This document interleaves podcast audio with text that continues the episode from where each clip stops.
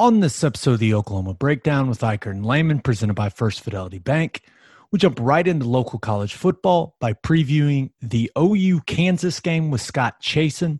Scott covers Kansas for 24 7 sports and knows everything there is to know about Jayhawks football. We also preview Oklahoma State, Kansas State. In the National College Football Roundup, we discuss the big news in college football and preview some of the marquee games of the weekend. We give you our winners and losers of the week and wet the beak with Tua versus Kyler round two on Sunday when the Dolphins take on the Cardinals. To finish up, we explain how the recent ice storm in the state is already ruining Christmas for some Oklahomans in keeping it local. Please download and subscribe to the podcast. Rate it five stars and write us a good review. Follow the show on Twitter, Instagram, Facebook, and YouTube. Just search Oklahoma Breakdown on any of those, and you'll find us. All right. Oh man, Michael Hosty will kick this thing off. It's time for the Oklahoma Breakdown.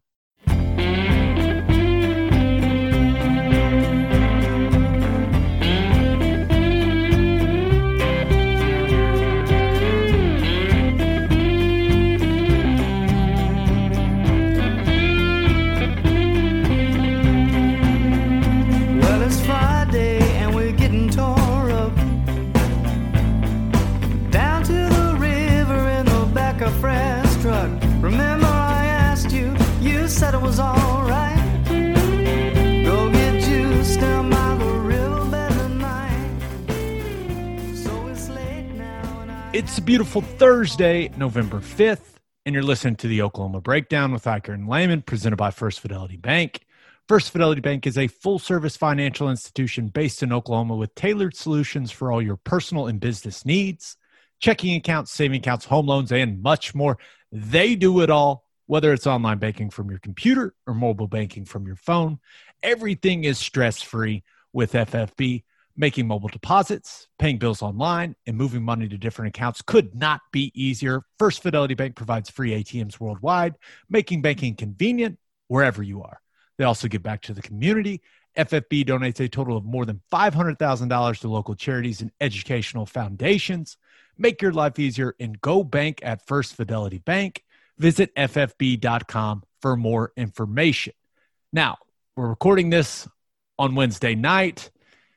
And Teddy, as you and the people that consume this on YouTube can all see, I am back in my mother in law's house. The internet and cable issues continue.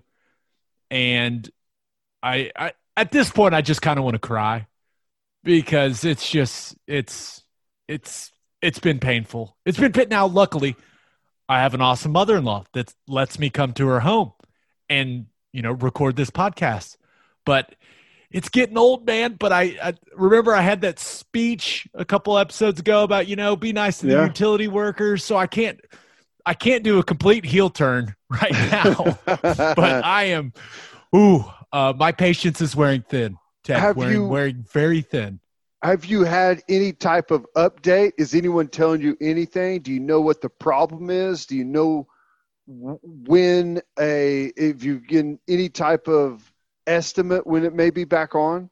Well, the worst thing is that it has come back like hours at a time.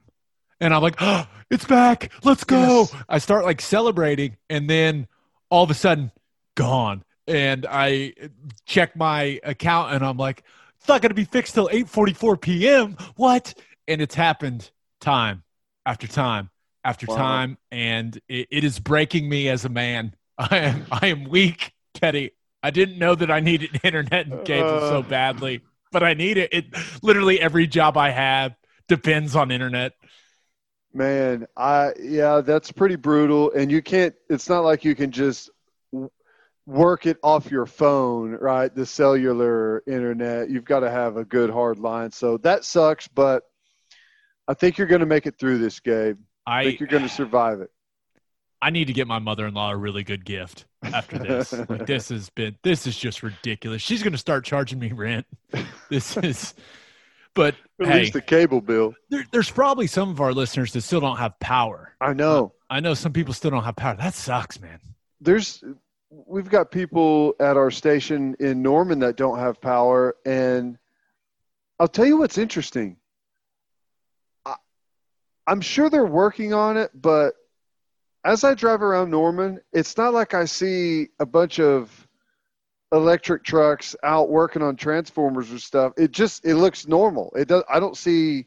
You would think that if still a big portion of the city's been without power for nine or ten days, like it would be like trucks everywhere trying to do it. But I don't see anything. I'm sure it's happening. I'm not saying it's not happening, but I don't see it. I I don't know what to tell you. I don't know anything about electricity. I, I can't help you at all, Ted. But I, I'm sure our good friends at the power company, I'm sure our good friends at the cable company, um, I, I'm sure people have had other problems. All those utility workers, um, I'm keeping my support behind you guys until maybe if I don't have it by the time we record the next podcast, I may lose my shit. I mean, Well, when you do it, please record the audio and we'll play it on the uh, on the show. Okay. All right, Ted. Let's get to local college football. And that's brought to you by Will and Wiley Hard Seltzer.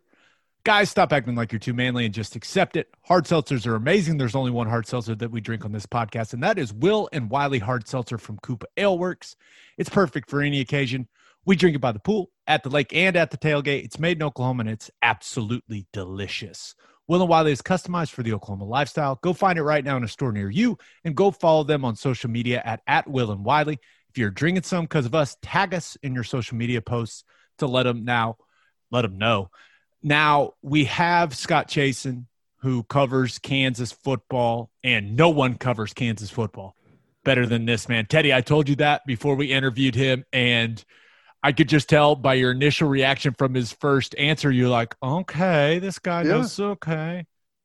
I mean, that's it, it's an interesting skill, um, and I know the there's a very small pool of people to choose from whenever it comes to knowing Kansas football, but there is a guy out there that knows everything there is to know about Kansas football, and we have him on this show.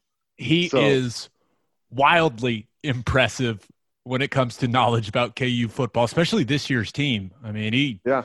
you'll you'll see people. But before we get to our interview with Scott, one note: it sounds like Jadon Haselwood could go in this football game for Oklahoma. Uh, he's been working with the first team at some points in practice, uh, working in the slot. You talk about a that's a dangerous dude in the slot. Now, the predicament for Oklahoma's staff, right, and for the medical staff is he's coming off that major knee injury, and if we're being real, it's Kansas, right? Uh, you you don't need him in this football game, and you've got the bye next week. So uh, I think I think they want to get him out there. I think they want to get him some reps, but also you look at it and you go, okay, we can buy two more weeks and then have him ready for Bedlam. So it, it's kind of an interesting predicament they're in there, Ted. Yeah, I'm I'm always fascinated by these situations, and I I especially like Oklahoma. It's it would be one thing if they were really hurting at wide receiver, right? Like if they didn't have guys, and you can tell it's an issue, and they're looking for playmakers. It'd be one thing to get a guy back uh, this quickly. But when they're not hurting for playmakers at wide receiver, I if he's ready to go, he's ready to go.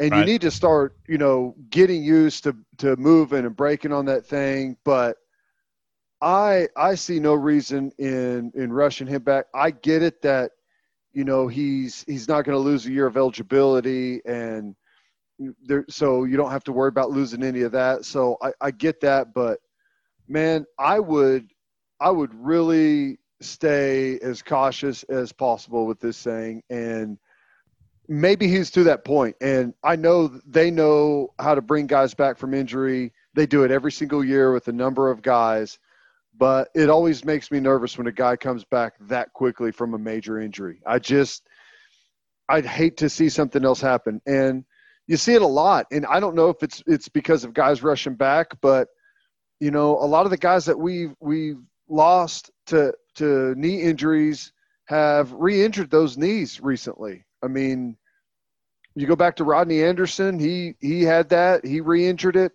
Um, Caleb Kelly had a re-injury. So I would just I would be really really really cautious. I would I would go as slow as possible. And and I think whether you realize it or not, uh, I think part of the reason you feel that way and part of the reason I feel the same way is next year's the year for this That's program. right. Next year's the year. I mean, when you were expecting them like next year, if everything you know works out the way that we think it can work out, this team can go to the college football playoff and maybe win a game, right? If the defense comes along enough. So Yeah. you don't want him, you don't want Haselwood to re-injure that knee and then put next year in jeopardy. Now I know they still can play for a Big 12 title this year if some things fall their way, right? I understand that. But in the back of the in the back of the coaches' minds, they know that too. Like they they know next year's the year for them to, you know, make a legitimate run. So we'll see if he's out there. Uh, you won't miss him. He'll be the big guy wearing 11. Right. Yeah. So- I mean, I, would love I would love to see him out there. I, I I'm anxious to see what he's got, but at the same time, I just I always get incredibly nervous when guys are coming back from injuries. Um, so I don't know. I like I said, they know way better than anyone else does whenever it's time for him to to be able to go out there and do some things and get some limited work and have a have an opportunity here and there and maybe get out there on the field and they don't target him, just let him get some run. But I, I'm I'm confident that they they will do the right thing and not put him out there before he's ready. Yeah, and there's also maybe the school of thought like, hey, let's let him get out there against Kansas. You know, uh, not not exactly a pressure filled situation. You know, let him get his feet wet. Let him, you know, feel like he can trust that knee in a game setting, and then he goes into the week of practice uh, in the bye week, and then you're getting ready for Bedlam, and he's building that confidence. I there's there's a ton of ways to look at it, but we'll see. We'll see if we see Haselwood out there. Uh, all right, Ted. Now, like every week, even when it's Kansas week, we are going to preview the opponent, and we brought Scott Chasen on to talk Kansas football, and no one knows more about Kansas football. All right, here's that interview with Scott. It is our pleasure to be joined by KU's beat writer for 24 7 Sports. He is the only man brave enough to tackle the dumpster fire that is KU football. Scott Chasen is in the house. What's up, man? Not much, not much. Thanks for having me. Okay, now I, I want you to tell me I'm not crazy, Scott, because uh, I know everyone sees the final score of Kansas's last game. Uh, looks like they got blown out by Iowa State. Now I watched the entire game, and it, am I crazy to think that that was Kansas's best performance of the year? Uh, they were pretty competitive in that football game, Scott. Yeah, even if you took the outside factors away, and I'll run through them in a second, Kansas was within 16 points with the ball in the fourth quarter, which no one gives you a trophy for being down 16 in the fourth quarter. But considering you're playing a team that entered the season with, you know, dark horse national title contention, you know, hopes, or certainly Big 12 championship hopes, you know, they may still make it there. Their schedule is really easy from this point on compared to everyone else. And then you take into account Pooka Williams, Kansas's best player, has opted out. Dru Prox, Kansas's best defensive player, has opted out uh, because of COVID, because of contact tracing, because of other injuries. Kansas was without two of its five starting offensive linemen, three of its top five wide receivers, both of its uh, inside linebackers on defense, its starting safety. This was the most Kansas has been ravaged all season because of all of these factors. And yet it was, I mean, it was the most competitive game. It was 16 until very late in the fourth quarter. And even then, you know, it kind of felt like Iowa State might, might have went for that last touchdown. Uh, maybe some spread drama there. I don't I don't know if some boosters had Iowa State covering that. that I like it. but, I mean, it they, they were certainly throwing, uh, you know, up 23 or whatever with a couple of minutes left. But no, was, I mean, it was a 16 point game, and it wasn't 16 and then Iowa State scores and the game's over. It was 16, and then Kansas gets an interception and gets the ball back to potentially go down and drive and, and cut it to one score, and then anything can happen. So Uh, again, you don't get a trophy for that, but uh, it was it was definitely some progress, and a lot of young guys played well. You mentioned Pooka Williams, and he's had some success against Oklahoma. I think Oklahoma fans are going to be happy that he's not going to be there Saturday. But what did, if anything, did that do to the team's morale? Do you think they were expecting that to happen maybe at some point this season, or did it catch everyone off guard? Just kind of how the team respond to that? Probably a little bit a, a mix of both. You know, if there's a program prepared to deal with from a, a mental side losing their star running back, it would be Kansas, given uh, last year, Khalil Herbert surprised everyone by four games into the season that he was averaging nine yards a carry. I mean, people forget because of how well he's playing now, and, and they say things like, "Oh, this guy was at Kansas." No, Khalil Herbert was averaging nine yards per carry when he left Kansas. He was having a tremendous season. Uh, I think he was at like 400 something rushing yards through four games. He was playing, I mean, absolutely fantastic football, and and hard to fault him for opting out, given that, I mean, he might be a dark horse Heisman contender now that he's at Virginia Tech and averaging, you know, 100 whatever yards a game. And, uh, you know, so from that perspective, I, I, think there may not have been as big a letdown as you saw when Khalil Herbert had opted out, you know, a year before. That preceded a, a game, I think, at TCU where Kansas lost in the range of like 51 to 14, and those touchdowns were garbage time touchdowns. It was as bad a game I've covered, seen, um, it was just a, a, horrible game for Kansas. What followed Pooka Williams opting out this time was that K State game where, again, it was a little closer than the score because special teams was such a disaster for Kansas. And, you know, really, the Kansas special teams have been really interesting because two games this year, they've been as bad as you can be. They've allowed multiple return touchdowns, uh, Baylor and Kansas State. And really, every other game this year, they've actually been pretty solid. They have a couple kick returns for touchdowns. They've had great punting from Kyle Thompson when he's healthy. Uh, it was a third string punter against uh, in the most recent game against Iowa State, uh, and he was pretty good. So I, I think Kansas survived the letdown. I think the thing we learned about Kansas, and it's hard to say this, and, and it doesn't really, I'm not 100% sure it computes, but it, it almost felt like every time they ran with Pooka Williams, it was a wasted down when he was playing because defenses were selling out to stop him he was injured. He was dealing with an ankle injury, and he's averaging like three yards a carry. And how predictable when they go run, run, and now it's third and eight, and you know you're you're you know putting your quarterback in the worst position. I'm not going to say it's a good thing for the Kansas offense that they don't have Pooka Williams, but it might be a good thing that they don't have the banged up, hindered Pooka Williams. That they still felt the need to force feed because he's still their best player. You know, just not quite at 100 percent. Right. Uh, let's talk a little bit about that offense, Scott. And it's kind of been a revolving door at the quarterback position, but now it, it, it looks like they found their guy in mm-hmm. Daniels and the freshman. And this guy is fun. I mean, he's a dual threat. Is this a reason for Kansas football fans to be excited? Because I, I really enjoy watching this young guy. Yeah, and think about this. He just turned 18. He was 17 in his first like three or whatever starts. Wow. And you know, for a for a quarterback to to start as a freshman, I would venture to say in the history of college football, I don't I don't know this, I'm guessing. 97% of the time they were an early enrollee. They went through spring if they're going to start one of the first two games of the season. Like maybe they start later in the year whatever. But for Jalon Daniels, not only was he not on campus in the spring, there was no spring. Kansas had no spring practices. Uh, he came on campus in the middle of June, I want to say. And even then, they weren't doing anything as a team. They weren't allowed to. And so, you know, we talked to Les Miles this week, and, and one of the questions he was asked was, hey, why wasn't this guy your game one starter?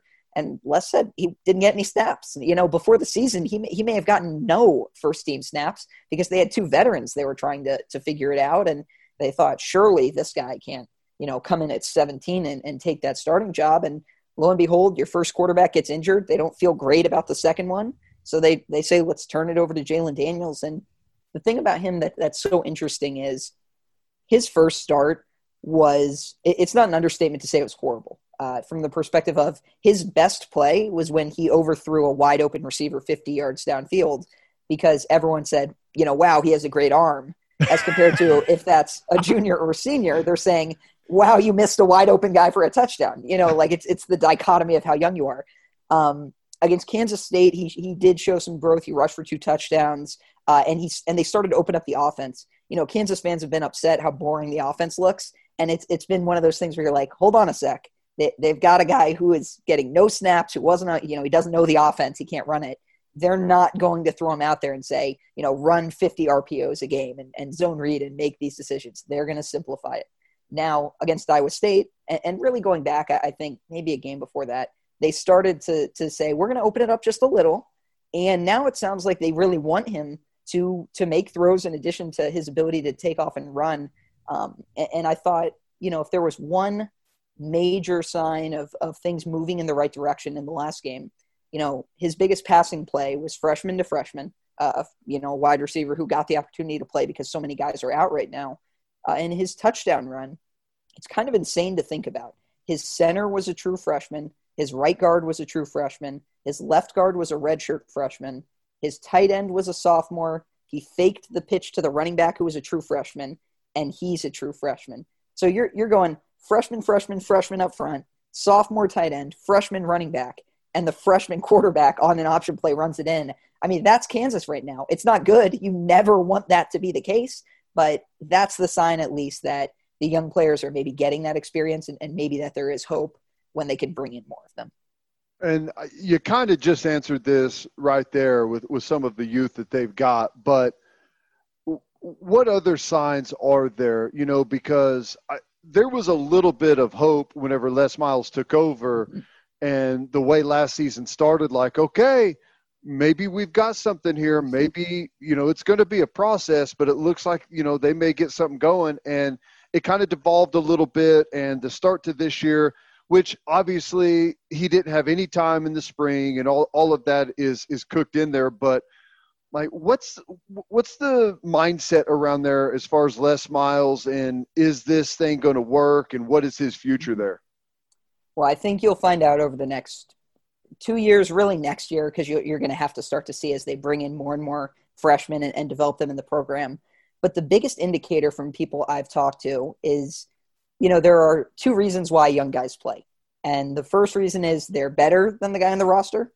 And the second reason is they're either equal and they're just playing their guy or they just want to give a guy a chance and, and you know try something. Uh, I, I, would say maybe that category is most often like a coach is just like i'd rather play my guy than your guy. In this case the young players are playing because they are better than the players who are currently on the roster. And i think of the best players on kansas's team right now of the people who are there. So no Pooka who's not with the team. No Dru Prox he's not with the team and I think about the receivers. Well, their best healthy receiver is Andrew Parchment. Les Miles went and got him. Uh, the guy who impressed in the last game was Luke Grimm. Les Miles went and got him. Uh, their running backs right now, Daniel Hishaw, Velton Gardner. Les Miles went and got him. Uh, you go over to the defensive side of the ball. Kenny Logan might be leading the Big 12 in solo tackles or close to that. Um, he had an interception and a kick return touchdown last game. That's a Les Miles guy. The defensive line, Marcus Harris is uh, up there in tackles for loss in the Big 12. I think he's in the top six or seven. Uh, redshirt freshman. Stephen Parker is a redshirt freshman. Uh, Marcus Harris is a redshirt freshman. It's, it's like there are so many guys who are just better than the, the people who have been there. And, you know, it, it was always going to be tough. You replace six 12 game defensive starters. You replace all your starts at left tackle, right tackle, and quarterback. And, and that's a ton to lose.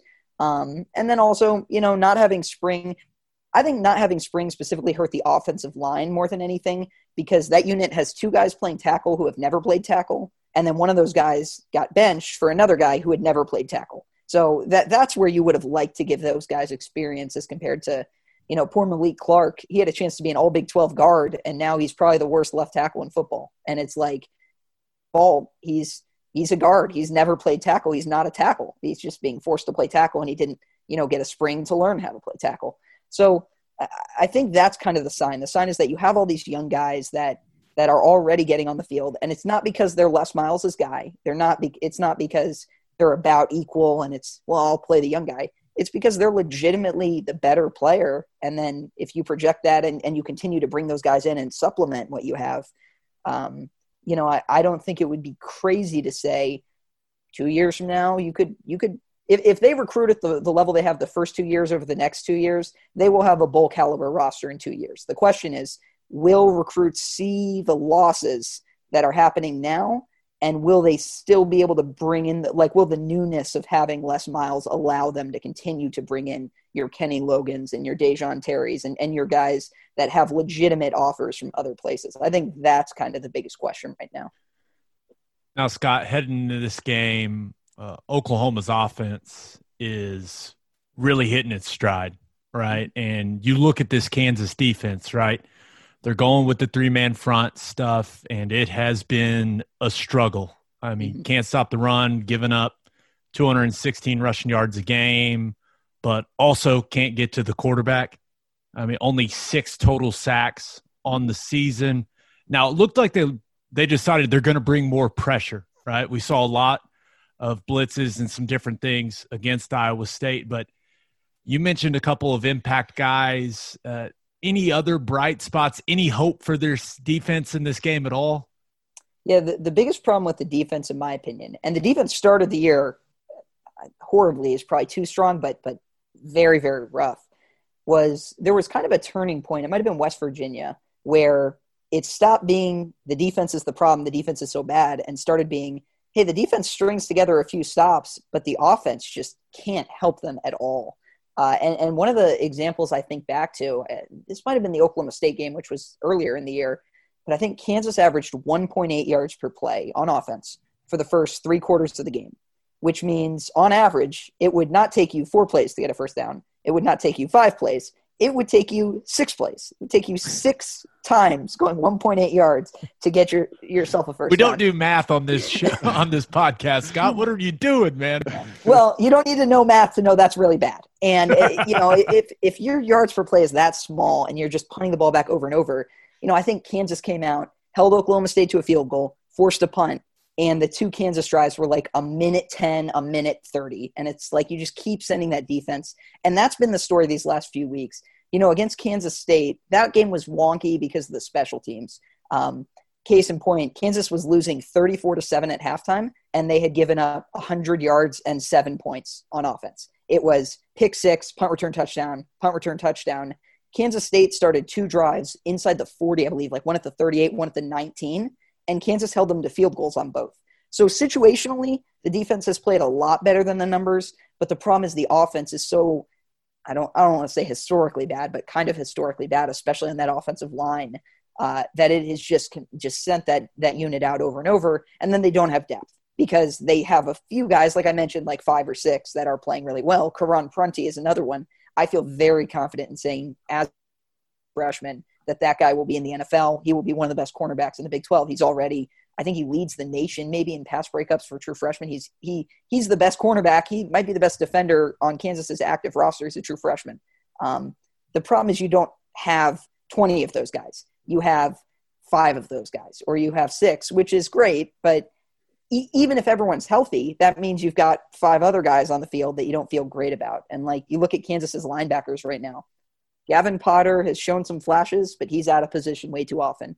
Jay Dineen is probably the slowest linebacker in the country, or certainly the slowest linebacker in the Big 12. Uh, Nick Channel is a walk on from Wichita who's played okay. He had, I think, eight tackles last game, but the guy's like a walk on. He, he was never brought to Kansas to be the guy to fill that spot. So you, you just don't have depth. And I, I think that's the problem it creates. On the other side, Oklahoma, I mean, just my outsider's view on Oklahoma – they look like they're playing with a chip on their shoulder with like a legitimate edge. And Kansas has been close with Oklahoma, but I've always gotten the sense that Oklahoma treated that game like, hey, we know we're going to win this game. We don't like kind of how when Kansas plays Monmouth in basketball, and it's just like, you know, come on, this, this is going to be a blowout. We don't have to whatever. And then it ends up being like 25 or whatever, and you know, moral victories and all that. I, I think this Oklahoma team is gunning to absolutely, you know, blow the doors or, or whatever the expression is off of Kansas. Um, the line is 38 and a half, I believe. I don't know what I'm going to pick at this point, but something like 63 to 17, like that feels very right to me just because I, I don't think the Kansas defense is that bad, but I think Oklahoma has something to prove right now. And, and, I think Oklahoma is going to continue to prove that they might still be the best team in the Big 12, even with uh, a couple losses. So, with that being said, why, what do you think Kansas stands to gain, if anything, from this game? Like, if you're Les Miles, what are you saying to your guys in the team meeting before you start your week of preparation against Oklahoma? Because I don't think anyone in that room is under the illusion that they're going to go in and win the football Mm-hmm. game. They don't think that. So, what, what's what can they and you you threw out the moral victory there and, and no one likes those but Mhm. whenever you're kind of in the situation they're in right now that's what you're really reduced to like is there anything that they can come away from in this game in your opinion saying okay we've got that to build on probably I think from the perspective of Jalon Daniels, the situation at quarterback is so different because it's like each week it's like he finds five new plays because he's just learning more and getting snaps. And so it'd probably be that. You know, Kansas put up I think it was 15 points from offensive drives in the last game, seven from special teams. That's not great. But they also had a two minute drill that resulted in a 40 yard field goal that missed because the wind was blowing, you know, 600 miles an hour in all sorts of different directions to the point where I think they went for it on like a fourth and 15 in the first half because it was like, we can't punt the ball into this wind. I, I think Iowa State had a punt that was like eight yards just because the wind was absolutely like insane. And, and so it's like, which, yeah, whichever way you're going, you're either you have a kicker or you don't. It just depends which direction you're facing. And um, y- you know, so I think from that perspective, you know, that was another drive that could have been points. And then his when he threw his interception last game, uh, which was a terrible throw, granted under pressure, but a, but a really bad throw. Uh, that was another drive that was in plus territory. So you know, they, they put up 15 points. Probably could have given them a couple more field goals, which is not great, not good enough to win a Big 12 game. But you're starting to see it move in the direction of, you know, let's expand the expand the playbook by four plays this week, and and let's give him, you know, a couple deep balls. He he threw one to Luke Grimm uh, on a play that that Brent Dearmon designed, where receiver fakes like he's doing an out route, and he reads the the safety and the cornerback, and if the cornerback bites, then he puts his foot in the ground and turns up field, and they did that on a fourth and six, and it went for 34 yards and set up a touchdown, and or yeah, a touchdown. I, I think a couple plays later. So I, I think that's probably what you're looking at. And then you mentioned Kansas blitzing more.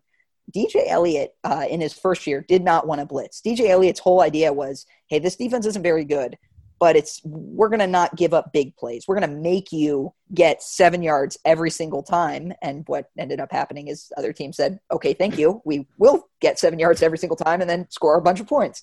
And uh, so you know you can argue how effective that approach was. I think something changed this year.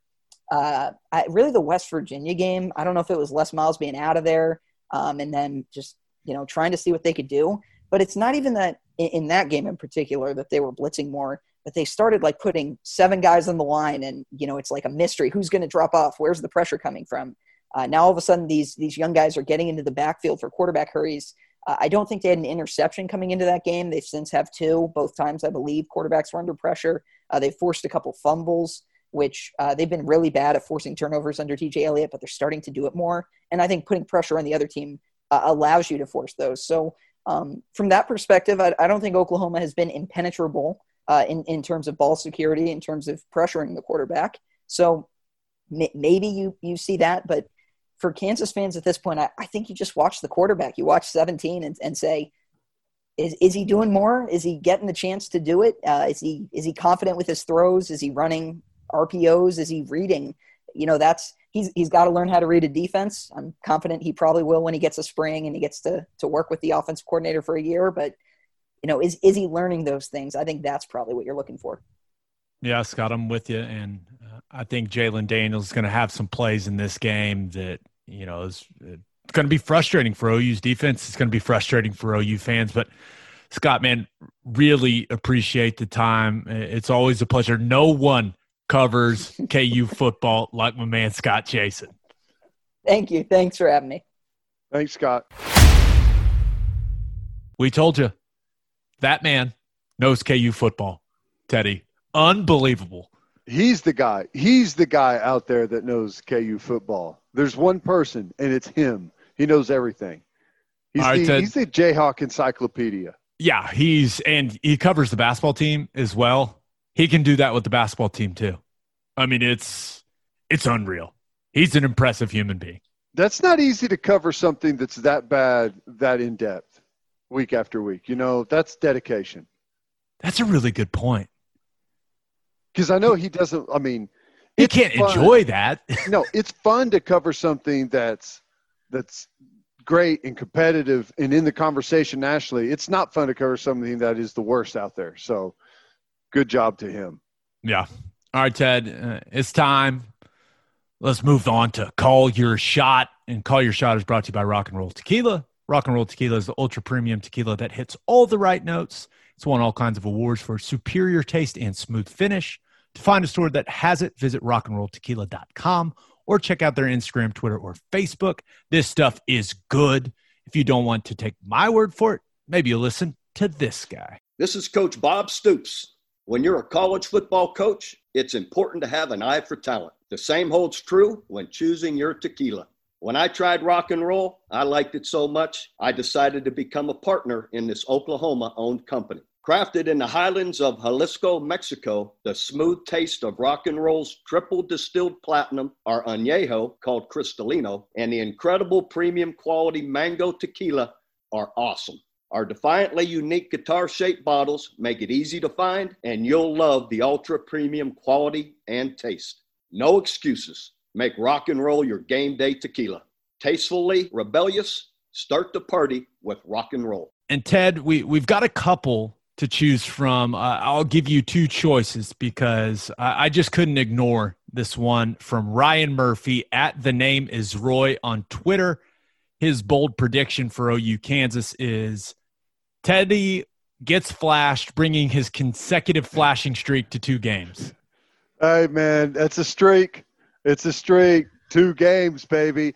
Unfortunately, the layout of our uh, radio booth at home, I'd probably have to get flashed by a coach or a, a replay official or something like that because it's it's not as um, uh, party friendly, I should say, as Texas Tech is. But I do love that. Okay, but now for the real call your shot. Had I I couldn't ignore that one. It was too good not to work into here. But uh, it, this comes from Eric Bates at EJB Band 21. He says Stevenson has more total yards than the Jayhawks offense.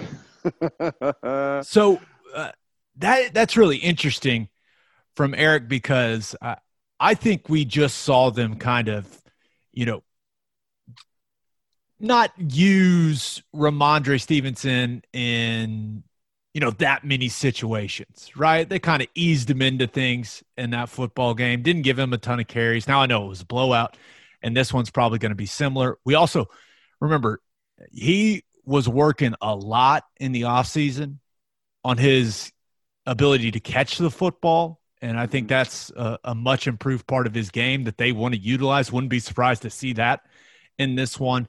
But I, I think some OU fans are going to be surprised when they see the Jalon Daniels kid running around a little bit. And that kid, someone needs to teach him how to slide because he is he does not know how to run out of ba- out of bounds. He is going to run into people at full speed. It's unbelievable. He'll learn. Wow. He's young. Well, yeah, I mean that's the last thing you want. It's like what little future we have. That's it out there right now. Um, I'll tell you what's interesting about that question. Just talking to people, and it kind of felt this way too, just covering the game. Rhamondre had three touchdowns, and he had some really nice runs. But I think his longest run was like 16 yards, and I think he had like 85 ish yards on the night. So it's not like he he looked good. Don't get me wrong. I think he averaged like maybe six yards a carry, something like that. He looked good, but it it's not like he went out there and ran for 250 yards. So uh, I love the optimism. I love the way our running game is going, but I mean, That's a tall I- task to outgain the opposing offense. I mean, it's it's very it's conceivable. I think they had like 240 total yards last week against Iowa State, and if they wanted to get Rhamondre 240 total yards, they could do it easily. But I think they're going to be sharing the the load quite a bit there in the backfield. Well, maybe they'll throw. Remember that uh, wheel route they threw to McGowan on Yeah. the first drive Against, against, Tech? TCU, Oh yeah, TCU. Maybe they'll uh, maybe they'll throw that to to Rhamondre now, and that he'll get to rack up the receiving yards a little bit. Maybe so. We'll see. Maybe so. All right, Ted. Uh, one more thing uh, for local college football news, and that is Oklahoma State, Kansas State. Uh, the number 14 Cowboys travel to Manhattan, and this is a good opportunity for Oklahoma State to bounce back, in my opinion. Kansas State's defense, they, they look, looked a little more suspect against West Virginia because I think they got worn down. And uh, I think that was a result of Kansas State's offense really being limited and Will Howard finally looking like a freshman. And I'm anticipating Oklahoma State to be able to do the same thing to him, right? And I, I think Oklahoma State's defense going to control this one. We'll see what Kolby, Colby Harvell Peel's status is for this football game. But if they can eliminate Deuce Vaughn like West Virginia did and make Will Howard beat them throwing the ball, I, I just don't see that happening. And I'm expecting Tylan Wallace and Chuba Hubbard to continue to do their thing. Uh, but I am, I- I'm curious to see how Spencer Sanders plays in this football game. And I'm going to keep a close eye on that Oklahoma State offensive line because, you know, I, I've been pretty critical of Sanders. I was very critical of his performance against Texas, but he didn't get a lot of help from that line, and that group has been banged up. So if they can't protect him, Ted, we know that K State defensive line, they can get after the quarterback a little bit. But if Oklahoma State plays cleaner football than they did against Texas, if they take care of the football, if they clean up, and they better be on it in special teams. I mean, this is Kansas State, right? But I think if they play a relatively clean game, they should go to Manhattan and win. Yeah, I, I agree hundred percent. I think they they should as well. Um, that's the one thing to watch for me. I think that their defense, um, you know, all things considered, played pretty well against Texas. I think their um, their running game is there. They've got plenty of great players in the passing game. It's all about whether or not they turn the football over in bunches or not. I mean, that's that's what's going to get them beat. That's what got them beat against Texas. And I promise you, if you go into Kansas State and turn the ball over three times and have a kickoff return for a touchdown, which by the way is very likely to happen. I mean, they can do that's how what's what they do to people. But if you go in there and turn the ball three, three turn the ball over three times and have a special teams touchdown on you, you're going to lose. So No doubt. that that's the thing to watch. That's the thing to watch. If if they take care of the football, they don't have turnovers, and they don't give up a big play in special teams, they'll cruise. They'll cruise by three scores. Yeah, uh, I'm with you. I completely agree. But we'll see how that team bounces back. Right, that was a uh, a really disappointing loss, and I know a lot of guys in that locker room uh, thought that the college football playoff was a reality. You know, was a realistic goal for them, and we'll see how they respond when that goal pretty much is impossible. Now, still got a lot to play for, though. But we'll see. Manhattan, not the easiest place to play either. All right, Ted, let's move on to National College Football Roundup. And that's brought to you by Insurica. Do you own a business? If you do, you need Insurica in your life. Insurica is one of the country's largest insurance brokers with 30 offices throughout Oklahoma, Texas, and the Southwest. Insurica is able to customize programs by accessing the latest information from many insurance carriers. They compare and contrast coverage offerings and pricing in order to design a cost effective, comprehensive program to meet your business's specific needs. Insurica's clients become best in class businesses by working with Insurica's team of advisors to manage risk. Purchasing insurance is only one way to protect your business. Best in class businesses win by avoiding a loss in the first place. If your business partners with Insurica, you'll save huge amounts of money and take back control of your total cost of risk. I'm an Insurica client, and you should be too. If your business wants to be best in class, connect with Insurica at insurica.com. That's I N S U R I C A.com. Okay, few pieces of college football news before we preview the marquee games of the weekend. Wisconsin, Purdue canceled. This is the second cancellation for Wisconsin. Ted, they're they're starting to flirt with the six game limit uh, that is required for a Big Ten team to qualify for the conference championship game. It seems like it is a bad situation there in Madison. Yeah, I hate that for them. I mean, I hate it for him, like in general, if everything was normal and then all of a sudden your games are being stripped from you. But these guys, these players, and honestly, the coaches, I mean, this has been tough on coaches too, staying away from friends, staying away from uh, extended family, you know, uh, having to be super careful, can't do what the rest of the, the population's doing. But these these coaches and players have gone through what they've gone through since, you know, March and fought, scrapped, went to court, went to, you know, battle, trying to get back to a season, went through all of these different hoops just to get back on the field. And as soon as you get back, you play one game, you look great, and then you're shut down. I just, I feel horrible for those guys, man. It's brutal. Absolutely brutal. They should be pissed at Big Ten leadership for setting them up for failure. Uh, if only Yeah. there was a podcast that said that this exact thing would happen. And unfortunately, it's to a really good football team. Now, another piece of news Texas running back Keaontay Ingram has been ruled out of their game uh, against West Virginia. Uh, he's got an ankle, right? Got banged up in that Oklahoma State game. Uh, but that game between West Virginia and Texas, that one could be interesting too.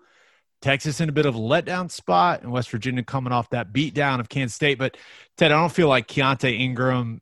Uh, he he just hasn't been that impactful of a player for the Longhorns. It, it seems like it's it's Bijan Robinson time for them. Yeah, I think that's right. For whatever reason, it's yet another running back at Texas that just has not lived up to the hype for whatever reason. Offensive line, uh, offensive system, quarterback, whatever you could throw out there. And I know Ehlinger's been good, but I'm saying this is over a decade essentially. Um, for whatever reason, it just has not worked at running back at Texas. And this is just kind of the latest, you know, highly recruited guy, a physical specimen, has like pretty much checks every single box whenever you start going down the list as far as measurables go, but it just hasn't translated on the field. Um, I don't know why. It should be able to. If you know, if if Breece Hall can go up to Iowa State and be what like the second leading rusher in college football, they don't have the greatest offensive line you've ever seen, right? I mean, it can be done. I, Yeah. I just I don't I don't know why it's not happening at Texas with some of these guys and athletes that they've had. Yeah, when when you think about it, and you just kind of made me start going back in my head and what Malcolm Brown, their best running back in the last last decade, maybe, and he was he's been a better pro than he was a college player. Yeah, I mean Foreman had like um What happened to that guy? uh, he had kind of a flash on one of their horrible like they were like five and seven one year and he had a big year somehow and went to the went to the draft and but he was pretty good but i mean the what was his name gray um oh gosh um he was like one of the highest recruited high school football players out of the state of texas ever uh, a running back that was supposed to be like the greatest thing. Johnathan Gray, is that right? Maybe no, Sure, but we're not recruiting guys. We don't pretend to be. yeah, but he, I mean, he played, but he never, he never turned into anything that they expected to. So I don't know what's gone on there. It's been strange.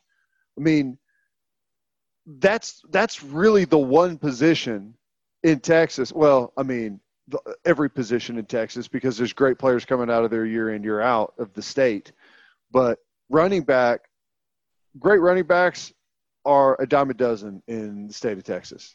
I mean, Yeah. there's a ton of really good athletes and good backs that they should be able to find. Yeah.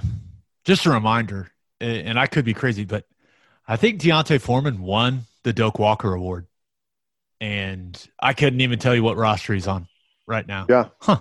Weird. He just had, he had a breakout year out kind of out of nowhere. Yeah. Weird. Forgot about that guy. That was a big back. All right. Um, one more piece of news. And of course, the biggest news in college football, and that is Trevor Lawrence will be on the sideline for the Notre Dame game, but he will not be playing, according to Dabo Swinney. Now, he says they can't squeeze all the necessary heart screening in before the game. Are you worried, Teddy, about your theory that this is all a giant ruse and that Trevor Lawrence will be playing in this football game? Are you concerned? I'm not concerned about my theory. Gabe, if you know me, you know that I love a great conspiracy. Tinfoil, I got tinfoil, hat, tinfoil hats all over the house. This is what I live for, okay?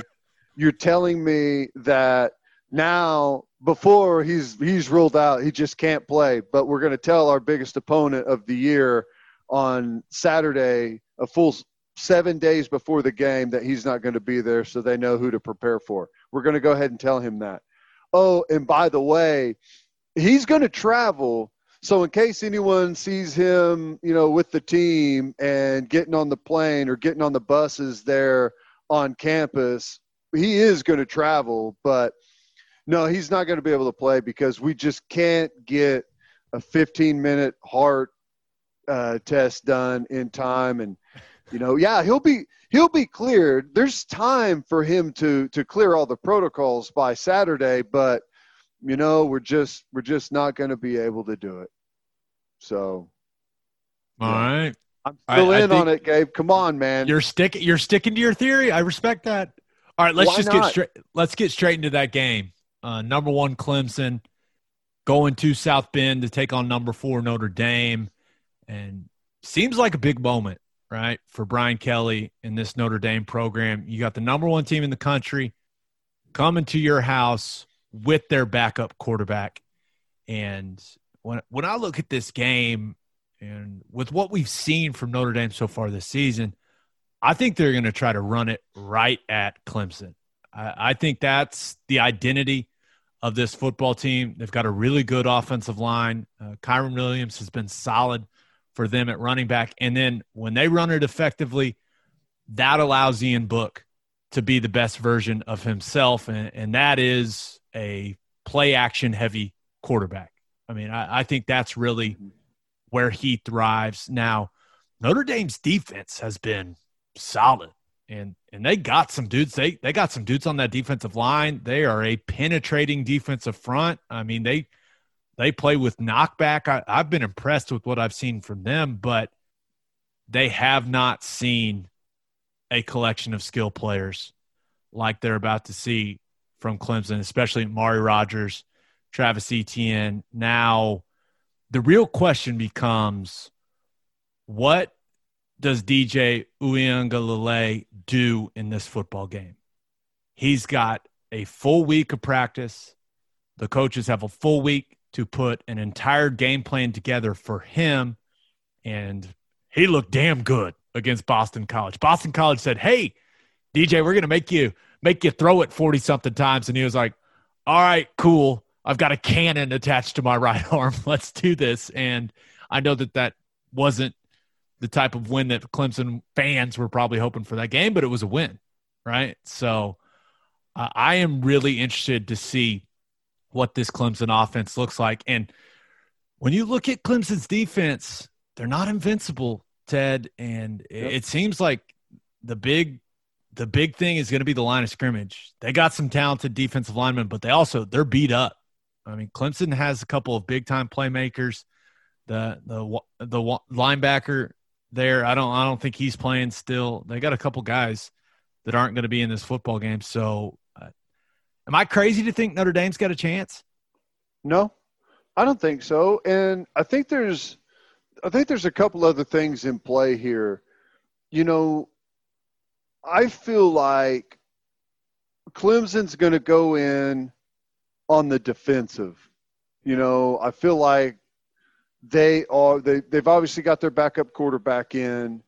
Um, they're going to go in with a little bit of of worry, a little bit of anxiety about the football game. And Notre Dame on the flip side, I think that there's been a little bit for them not necessarily a lack of motivation, but this game has been circled on the calendar, circled on the schedule for them for so long and it's been built up to be so big that I think they kind of have had a lack of motivation in some of their games, if that makes any sense. Now, you should always come out and play your absolute best, and you try to, but I just feel like for the first time this entire season, someone has their full undivided attention, and it's Clemson. And I, I could be an idiot and they go out there and, Cle- it's like, well, of course Clemson mopped the floor with them. Look at all the skill guys they got, and you know, and look at how many you know D linemen and how they're. So that may happen, but I feel like Notre Dame is going to put together their best effort, their best football game, and I think it's going to be a tight one. I do. Yeah, I, I think that's all we want, right? And Yeah. it- it's likely these two teams play again, right, in the ACC championship game. Which is an interesting question. If let's say, let's say Notre Dame beats Clemson now, Clemson beats Notre Dame in the ACC championship. You think there's a chance that both, if if they're both like competitive football games, that they would both get in? Any chance of that? Yeah, I think there is, especially with the brand that Notre Dame is, and especially with Trevor Lawrence not being in this game. Like, if Trevor Lawrence comes back, which we're all assuming he'll be back, and you know they end up in that ACC championship game, which we all think they will, and Notre Dame plays them close with Trevor Lawrence, like it, it's decided in the fourth quarter. Maybe Clemson wins by a touchdown, wins by a field goal. Then you got to think long and hard about Notre Dame. There's no doubt. And especially, I mean, we thought two teams could come out of the SEC, but I don't know if I trust Georgia or Florida and uh, to come out of there from the East. Uh, and I, I think Bama's definitely coming out. Now, the Pac 12, clearly a wild card. And then who knows what will happen with any other team in the Big Ten except for Ohio State. Uh, the Big 12 is out of it. So, yeah, that opens up a spot. So we'll we'll see, but I don't think that's the craziest craziest thing I've ever heard. Yeah. Um, right, now let's move to the next game, uh, and that is the world's largest outdoor cocktail party between number eight Florida and number five Georgia. And this game is so interesting to me because Georgia's defense has been one of the best in the country, but now they have a bunch of guys banged up, and that depth on that side of the ball for them is going to be tested in this game. Do you see that stud safety for them? Was it Richard, uh, Richard LeCounte? I think's his name. yeah. What, like hit a car, on his dirt yeah. bike, and then a car hit him. I was like, oh my gosh, this is so. They got guys out in this football game, and Florida's they- they've got some dudes on offense. Kyle Trask is playing like a guy that may be able to play himself into the first round of the NFL draft. Kyle Pitts, arguably the best tight end in the country, and then Kadarius Toney for me is one of the most fun players to watch in all of college football. That guy is electric and explosive. So that Florida offense can put up points on this Georgia defense, especially with how banged up they are. But we do know that Florida's defense is a liability. But Teddy, I feel like we talk about this every episode. Is Stetson Bennett enough? Because sounds like Kirby sticking with Stetson Bennett in this football game. And I don't know if this Georgia offense can exploit that Florida defense uh, completely with Stetson Bennett pulling the trigger. I, I just don't know. He he seems he seems limited, man. Yeah, I mean, here's the thing. I think Georgia at full strength wins this football game mainly because they can dictate the terms of the game. Slow it down, limit possessions, keep things super conservative with Bennett at quarterback, and just make the plays you need to make whenever you have to make them. But if they're banged up and their depth isn't up to par, and Florida, I mean, Florida wants to turn this thing into a track meet. And if they're able to, I just don't think Georgia's going to be able to answer the call. I, I don't. I don't think their offense is explosive enough right now. Now maybe uh, maybe Stetson Bennett is able to make some plays against Florida because they are lacking a little bit on that side of the ball. But I mean, it. I don't know. It's it's hard to pick, you know, because Georgia's been really good at forcing people into their tempo of a football game, playing it, you know, in, in their style. So, do you think because Georgia they they're a little inexperienced on the offensive line, and that group's kind of been up and down this season, and it's not like they have Nick Chubb and Sony Michel back there. They got good backs. Don't get me wrong; like they they've got some really talented guys, but I guess one of those backs hasn't emerged as some you know game breaker, and with their struggles up front, like if they can't run it effectively the entire football game and, and that defense that even I mean by Georgia standards is looking a little thin right now. This may be one of those games where I just look and go, "Hey, I, I just think Florida's got more firepower offensively." I mean, that's where I'm kind of leaning in this game because I, if I look at the unit I trust the most, like going into this game, like you said, if everyone was healthy, I'd say Georgia's defense. I mean, it's not even a discussion, but with all these guys banged up, you start looking at Florida's offense and going, well, that might be the strongest unit in this football game. Yeah, I mean, yes, maybe. I don't know.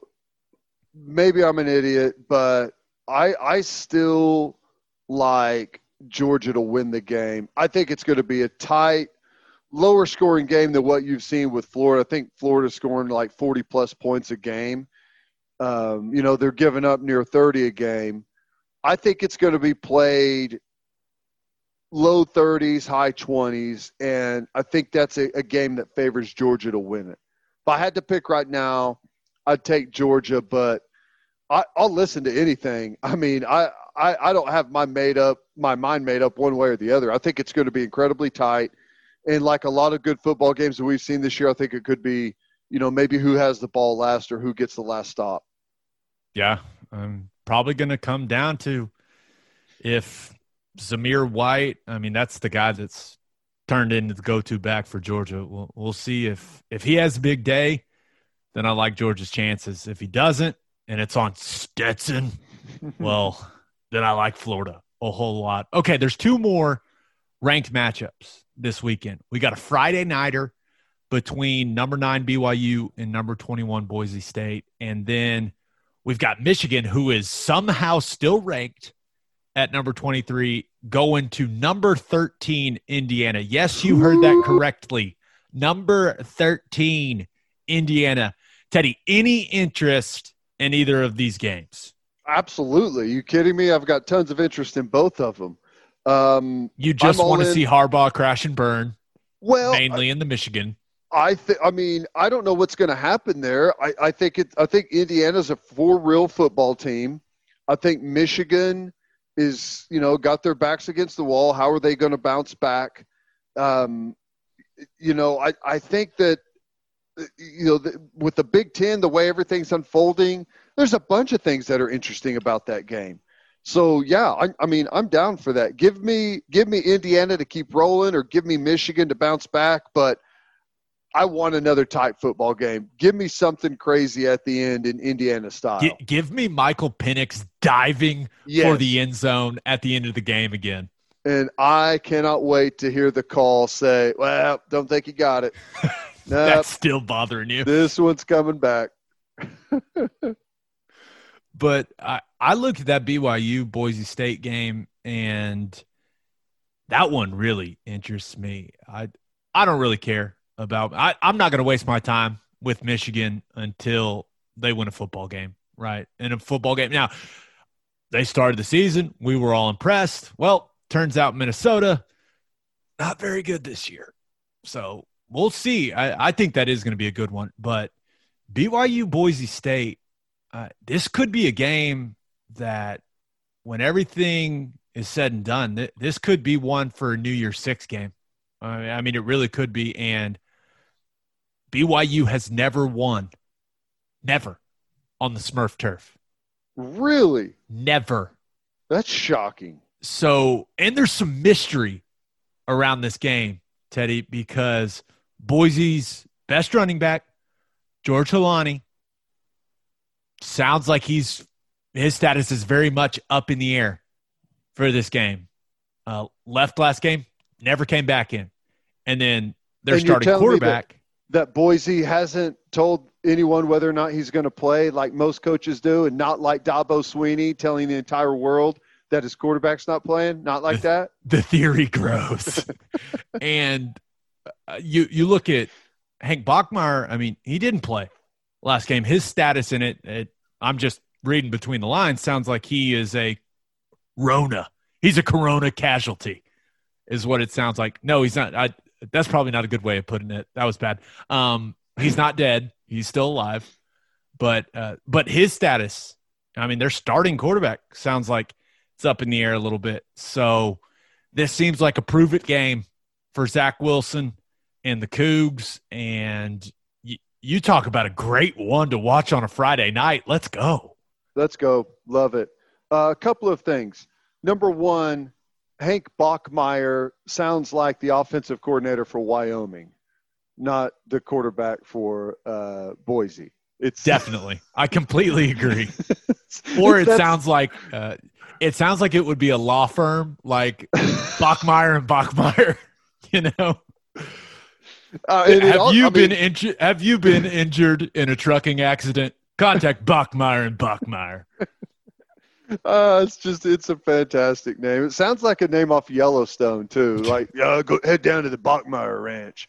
Um, I love that show, by the way. All the way caught up. Oh my gosh, I can't wait to see what, dude. Have you watched all of that?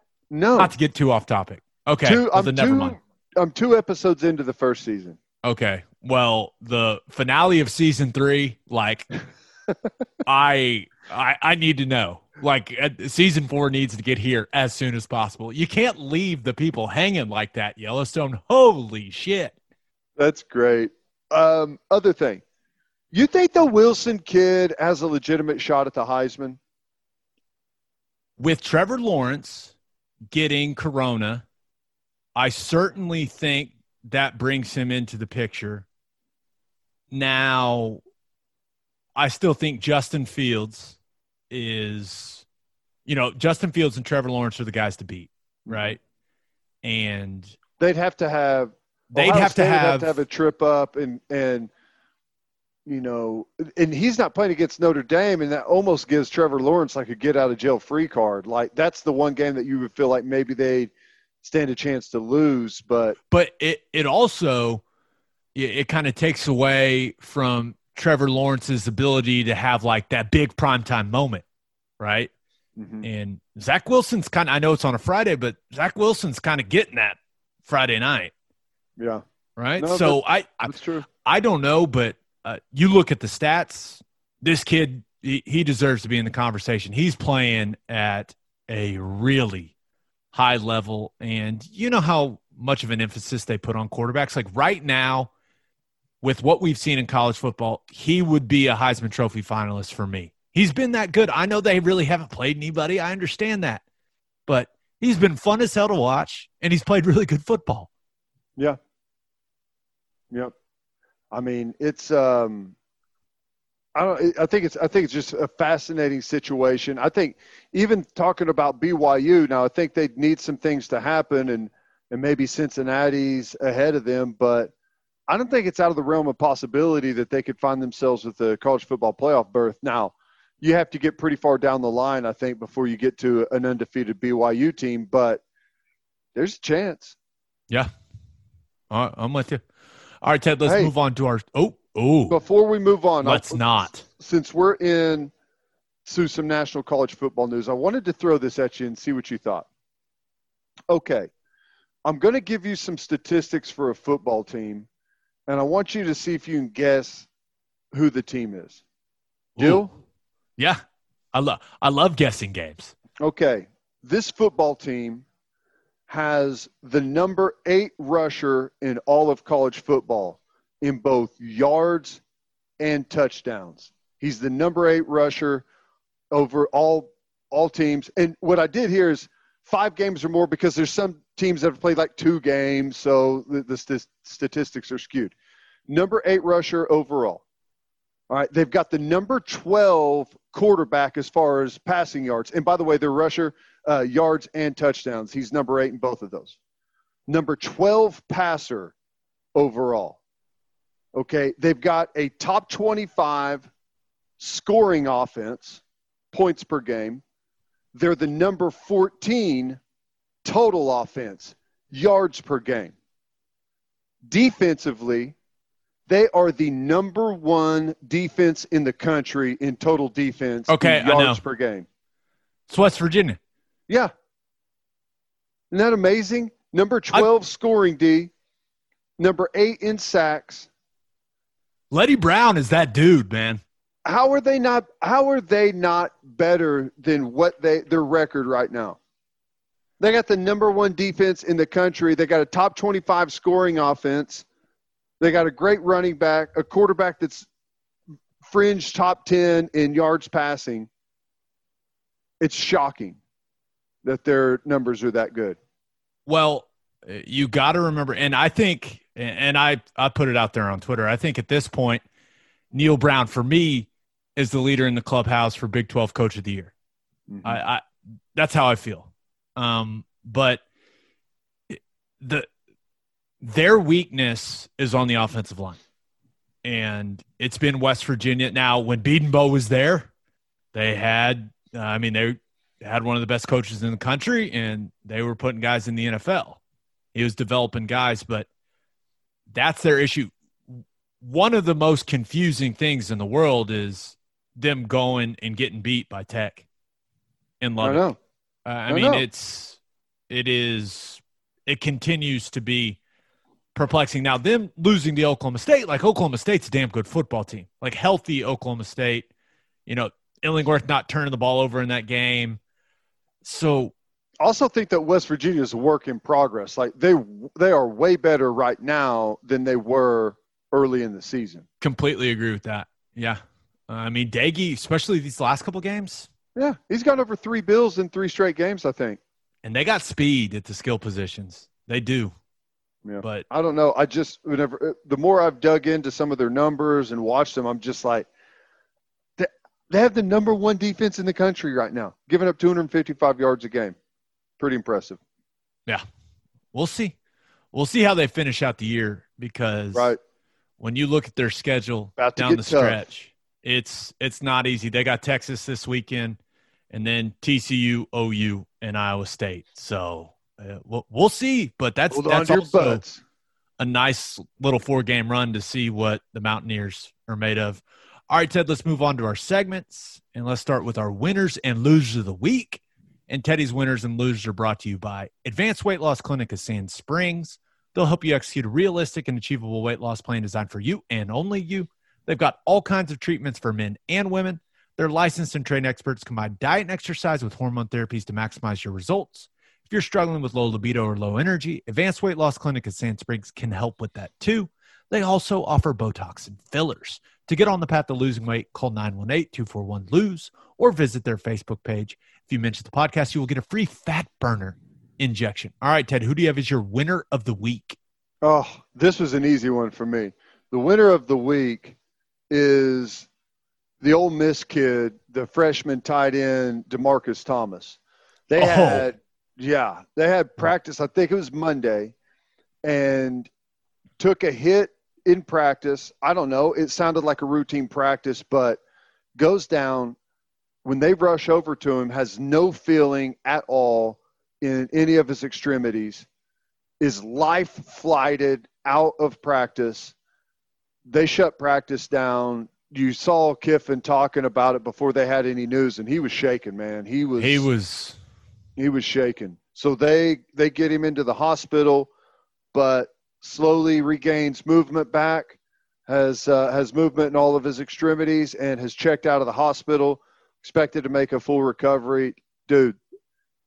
Can you imagine how terrifying that would be laying on the field with no feeling? And I- I mean, it's just I just want to point out that you you selected a guy that lost all the feeling in his body as your winner of the week. I just want to make sure I Well, you're looking at it that way. I'm looking at it as my winner of the week is the guy who regained feeling in all of his body. there you go. Okay, I was like, um, yeah, no, that doesn't sound like much of a winning situation for our man. Well, but I mean, he's dude, that's he's that's the worst part about football. Yeah, he's probably. I don't know how long it took, but you know, for hours or I mean, even if it's minutes, feeling like, oh my God, I've I've just been paralyzed, and then getting that movement back, you've got to feel like, oh my God, this is the. I'm lucky. I'm incredibly lucky, and I bet it's hard to get back out there, man. You know, Dude, I I can't wait for them to talk to that kid. I know. Like, like especially just- if he just comes back. Yeah. I saw the I just saw the picture of him and I guess his parents as he was checking out of the hospital and he was smiling and looked like he was in good spirits. So that's that was that was scary and that was crazy. Yeah. Thank God that kid is okay. God, that is there's nothing worse than you know, they they get the drill out to take the kid's face mask off. You know, I I'm sure you've been part of that like in a game when that happens. I mean, it Yeah. it just it shakes everybody up for a little bit. Like there's nothing weirder as a football player than when yeah, they have to put a guy right on on one of those uh, those like back brace boards and they you know stabilize their neck and they remove the face mask and that whole thing and then just got to get back out there and play and everyone there it does take a little bit like it takes a couple plays until everyone's like all right we're playing again that that shit is the worst the worst Yeah. who do you have as your loser of the week Central Michigan. Well, I don't know. Mac, uh, you could put this one really on anyone. It, it's MACtion is back. Wednesday night, MACtion. There's six games going on. And in their opener, the stadium in Central Michigan loses power. They got a blackout.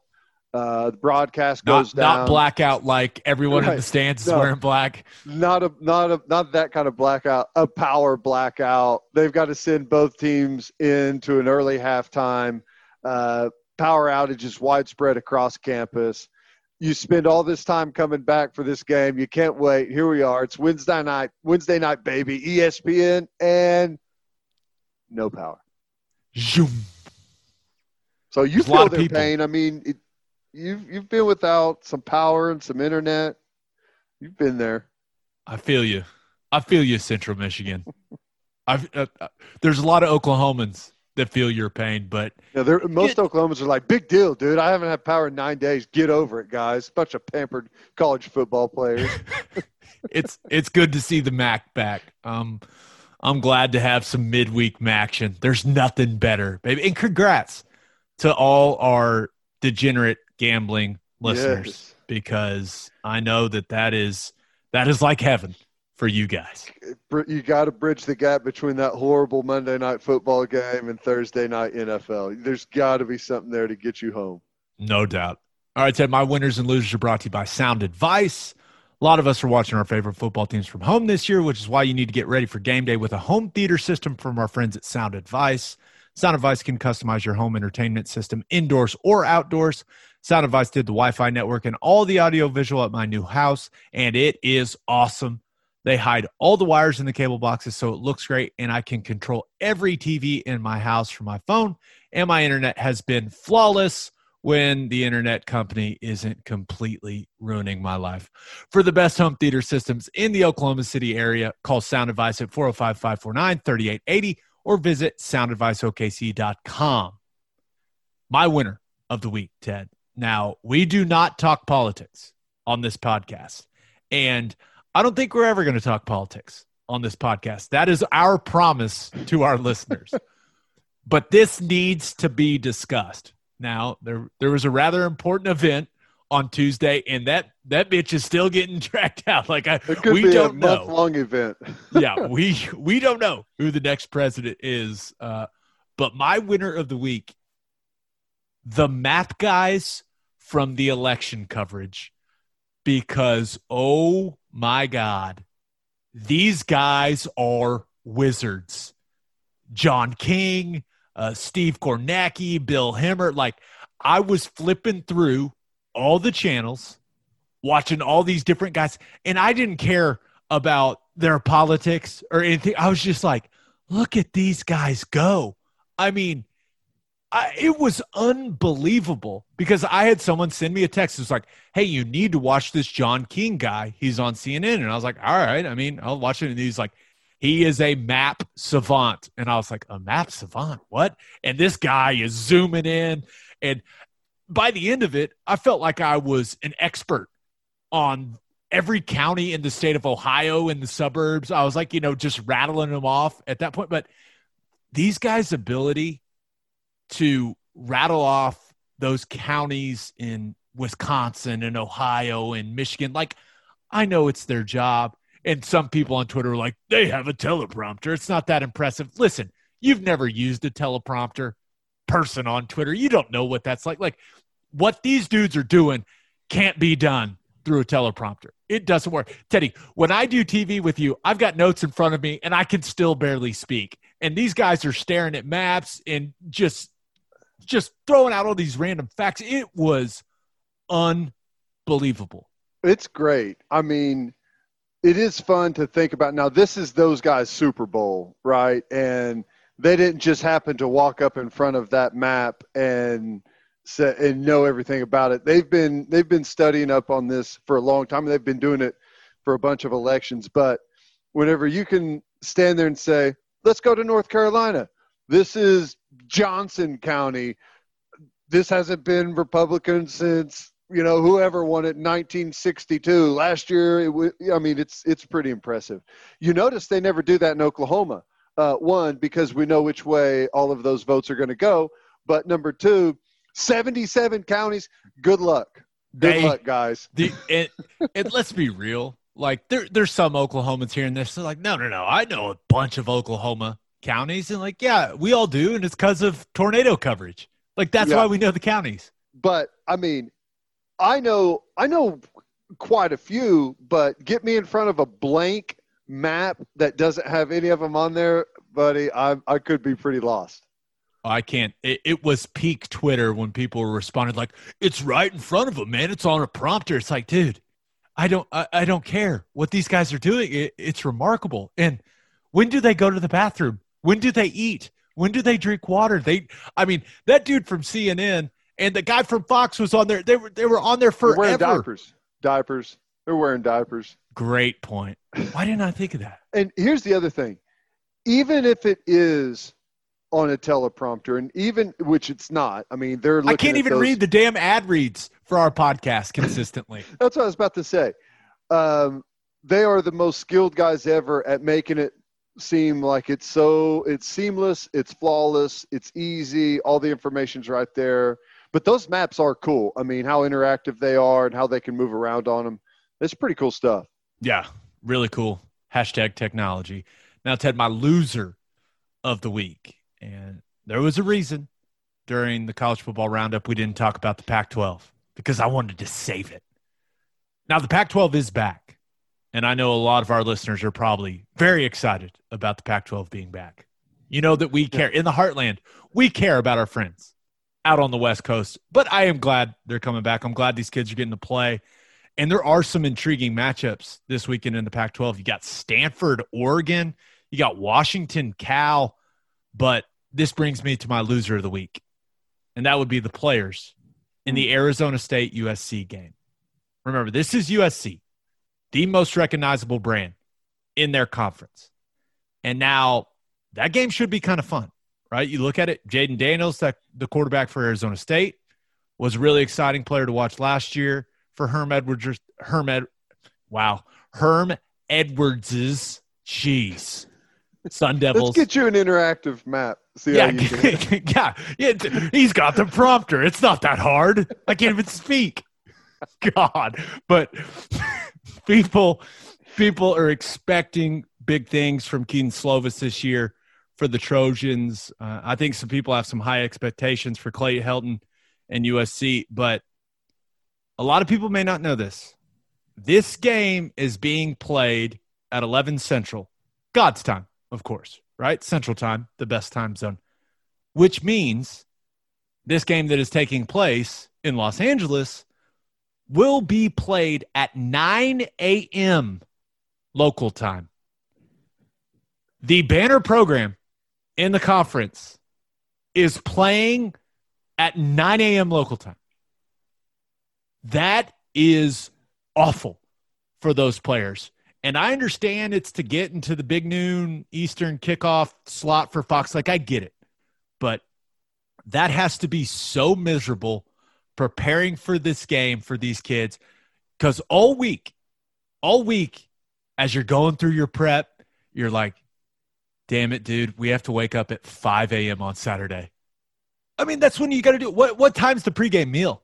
for a 9 a.m. Four hours kick. before kick, man. Yeah, it's always four hours before kick. So what? You got a you know 4:45 wake up, 5 a.m. pregame meal. Are you kidding me? Buses leave at what? Uh, 6:45. I just Get there two hours before kick. I just oh I feel so bad for those kids, and I I know Clay Helton, and you know it seems like uh, all these coaches in the conference are like, hey, this is good for recruiting. It gets us on TV. It's like, but still the kids have to wake up at 5 a.m., maybe earlier on game day. That's bullshit. I don't care. I, you can talk about TV revenue all you want. That's bullshit. I mean, how I mean- pissed off would you be to have to wake up at five and go play a game? I mean, I, I, I I would say right now that I would be pissed off and mad, but you know, being done at one o'clock in the afternoon on a Saturday is not bad, though. Yeah, That's the but- only thing. But these kids, it's not like they they, they live in California. They can't go party. It's not a thing right now. Or if you I go party, you have to write down the list of people you were with and hand it in to the governor right now. So yeah, yeah, no singing either. no singing. Yeah, that list I'm- is dude, hilarious, by the way. that is totally brutal. I mean, I, it's. It, I mean, I understand their point because Pac-12 football's been struggling because everyone is drunk and passed out by the time they even start playing their football games. You know, I, it's. I get it, but it's that's a that's brutal, man. That's brutal for the players, coaches, everyone. It's early, early nighttime.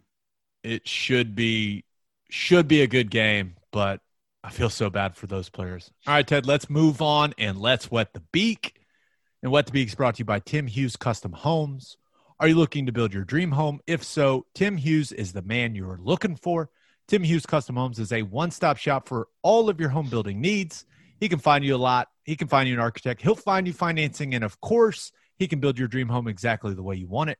Sounds too good to be true, right? Well, Tim found my wife and me a lot. He found us an architect and built our new house.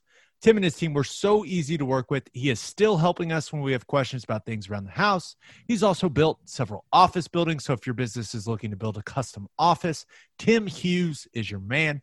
You can see Tim's custom builds throughout Gaillardia, Nichols Hills, Oak Tree, Stone Mill, and Rose Creek. It is a great time to build a house of your dreams. For more information and to see Tim's spectacular work, visit his Instagram page at, at Tim Hughes Custom Homes or visit timhughescustomhomes.com. Eat your heart out, John King. Boom, nailed it. Okay, Thursday night football. We got Packers at 49ers, but the 49ers, they're having to shut things down. They shut things down on Wednesday. Now, it sounds like the game is still, still going to happen, but they had to put Trent Williams on the COVID 19 list. They had to put a couple other guys. I mean, their entire team's already hurt anyways. So there is a sexier matchup in the NFL. And that matchup comes Sunday when the Miami Dolphins travel to take on the Arizona Cardinals. Now, the Dolphins are four and three and are very much in the AFC East picture. The Cardinals are five and two and are trying to navigate their way through a brutal NFC West. But this game is all about the rematch. Tua versus Kyler, round Tua. Now, the talent should be a little more even than it was in that Orange Bowl that you and I uh, observed there in Miami, Ted. But uh, I know Miami beat the Rams last week, uh, but two in the offense, they, they weren't exactly stellar. in that football game, and I won't be surprised if the Cardinals heat Tua up a little bit, uh, make him make some quick decisions. Now, that Dolphins defense definitely the strength of the team. No surprise, right? With Brian Flores leading things there in Miami, but Cardinals, Teddy, they're coming off a bye. You know how much I love a team coming off a bye. Come on, and then uh, one thing to note: Kenyan Drake for the Cardinals, Myles Gaskin for uh, the Dolphins. You know, both teams, the, the guys that have been the workhorse running backs for them, not playing in this football game. But the Cardinals currently a four and a half point favorite, and I feel very good about laying the four and a half for the Cardinals because Teddy, they're coming off a bye. Give me Kyler and the Cardinals revenge for Kyler Murray in the embarrassment he had to go through in the Orange Bowl. Oh man, that is a a good point. Um, the the good news here is I think this is going to be a fantastic football game. Agreed. The bad news is the Dolphins are going to win the thing. Okay, Ooh. they're going to win it outright. Now, here's the thing. Yes, the Arizona Cardinals are coming off of a bye, and they've won three straight. Now, here's the three games they've won. They beat the Seahawks, worst defense in the NFL, last place. Uh, they beat the Cowboys. I don't even have to tell you anything about the Cowboys. Strong defense. They beat the Jets. I don't have to tell you anything about the Jets. And you mentioned it. The Dolphins are good on that side of the ball. Would you like to take a guess, Gabe, at who the number one defense, scoring defense in the NFL is? I'm going to guess the Dolphins. Yes, you would be exactly right. This will be by far the toughest defense that they've played. And I know the offense for the the Dolphins is not uh, they're not high powered. They're not going up and down the football field, but they don't need to. The way their defense is playing right now, Tua gives them enough. I hate to say this, but Kyler goes down to Tua in round two. Oh no. Oh, you fans will be so sad, Teddy. They're going to win the thing outright too. Mm. And like all of the other proclamations I've made on Wet the Beak, it is sure to go down in a blaze of glory.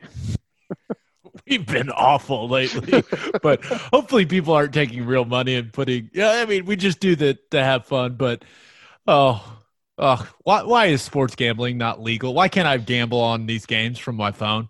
right we now were, in Oklahoma. Just ridiculous. We were shot out of a cannon early on the first Fidelity uh, free giveaway for the checking or savings account, and then it went epically bad. So, yeah. You know. I, hey, hey, we got too we got too many people, too much free money That's from right. our presenting sponsor. You know, I'm sorry, I'm not sorry. All right, Ted, let's finish up with everyone's favorite segment, and that is Keeping It Local, where we highlight what's going on in the great state of Oklahoma. And that's brought to you by Bishop McGuinness Catholic High School. As schools reopened in the fall, parents wanted to provide the best possible educational experience and spiritual development for their children. There's no better place for that than Bishop McGuinness Catholic High School. A one to one iPad setting makes McGuinness students fully prepared to continue high level learning from home. A 12 to 1 student to teacher ratio guarantees no student is overlooked. In addition to athletic programs and clubs, Bishop McGuinness's college prep curriculum offers 22 AP courses. Financial aid is available. For more information, for more information, visit bmchs.org. Dang it, Teddy. You know what just happened? I was scrolling up to find the other map guy's name to be like, you know what? Suck it, other map guy. What was his name? Kornacki or whatever. And I messed up the website. Gosh, bmchs.org. Dang it. Uh, oh, okay, good. story. Story time. Okay. So the ice storm has royally pissed me off. It has royally pissed a lot of Oklahomans off. Still a lot of people without power, right? This thing has been a huge asshole to people in this state. And I, I feel for the people that still don't have power. I feel for the people that still don't have internet or cable. Uh, the kids that were right doing virtual school from home, and they haven't been able to do that. That that can't be very fun. But then I saw something, and I was like, okay, this is the last straw. This is the last straw, Ice Storm. And it's from an article by Brandy McDowell in the Oklahoman, and it almost made me lose it, Teddy. I was I was like, okay, it's this is enough because this dumbass ice storm has resulted in the holiday lights spectacular in Midwest City being canceled. Now, I'm not sure if you've ever been to the holiday lights spectacular, Teddy, but it is very pleasant and they do a very good job with it. And lots of people drive through it, and it's a Christmas tradition for a lot of people in this state. And this stupid ice storm damaged too many trees in the park that it takes place in. And some of the light displays that they were already putting in to get ready for the festivities got damaged because of the stupid ice storm. And now the ice storm is attacking Christmas. And this is ridiculous. I can't believe this. Uh, it just makes me very upset. I'm just it, it, it puts me on edge, man. Don't mess with Christmas, Ice Storm. What the hell? I know. I feel your frustration. Can I offer a solution? Yes, of course. You, um, you had minimal tree damage. Okay. Why don't you go all out on Christmas lights and turn your house into the festival of lights. It'll annoy the hell out of your neighbors, but turn that into the new tradition. We're going to see Gabe's house. So that's a really good point. And my wife and I, we've been having the discussion because, you know, we're starting to talk about Christmas lights, but it's a new house.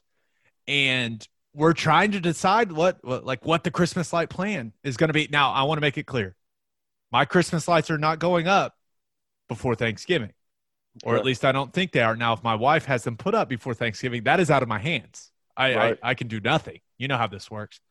But I, I I'm a big Thanksgiving guy, so I don't uh, overlook Thanksgiving. It's not like Halloween straight to Christmas for me. Like I, I, I love Thanksgiving, and we have Thanksgiving decorations, so I know those are going up before the Christmas stuff comes out.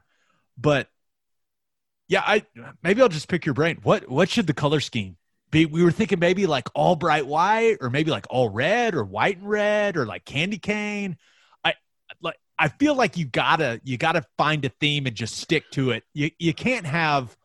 I do like the multicolor look, but I just don't think that's for us. I don't no, think it's for us you here's what you need to do. You need to go led white so it's like the soft white. It's not the yellow looking white okay? Yes. it's the okay. led white. You need to go led white and then you need to mix in some led red led blue. That's going to be the best look for your house.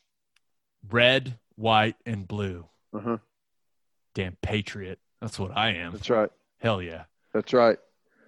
And I'll i mean you by.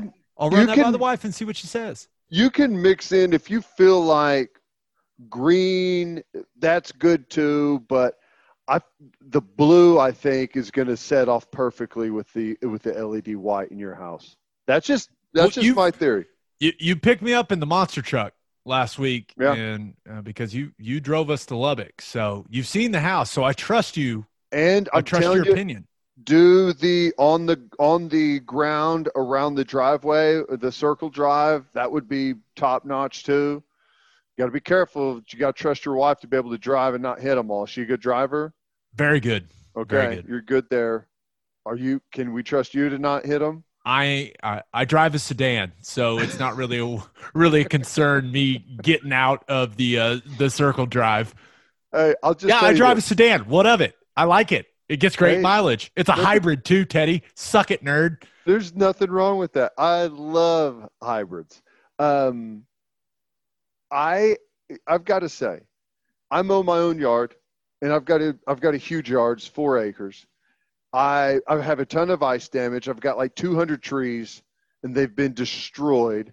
And my wife and I and my son will be out there chainsawing, hauling limbs, burning limbs so I do most of the things around my house myself. But there is no better money spent in this world than paying someone to put your Christmas lights up instead of doing it yourself. That is the greatest money you will ever spend, bar none. Forget about it. That's it. Completely agree. And I, I got a feeling we're going to rehash this conversation here in about a month or so when when when it gets rolling around. Perfect. We will we'll, we'll talk about this again. But I'd like to say, fuck you, Ice Storm. Not cool. Messing with people's Christmas traditions. But I, I did look up some other options for people since the Holiday Lights Spectacular in Midwest City has been canceled. There is a Festival of Lights in Chickasha, also one in Ardmore. Uh, there is what they call Christmas in the Park in Elk City. Um, and then there is there's also a Christmas in the Park in Yukon. So that's not too far. Or man, T Row, maybe he maybe he can tell us a little bit about that one. But uh, there's also something cool in Muskogee. So we Yeah. got options. That's awesome. The Honor Heights Park is really good in Muskogee. Yeah. So we got options, people. And on that note, episode 57 in the books. We'll have a new podcast that'll drop Monday morning. Just a reminder, you can hear Teddy from 2 to 6 on Sports Talk 1400, and you can hear me from 3 to 5 on Sirius XM Big 12 Radio, channel 375. Hope you all have a great weekend. Until next time, we appreciate y'all for listening. Do what you always do, Oklahoma. Take care of each other.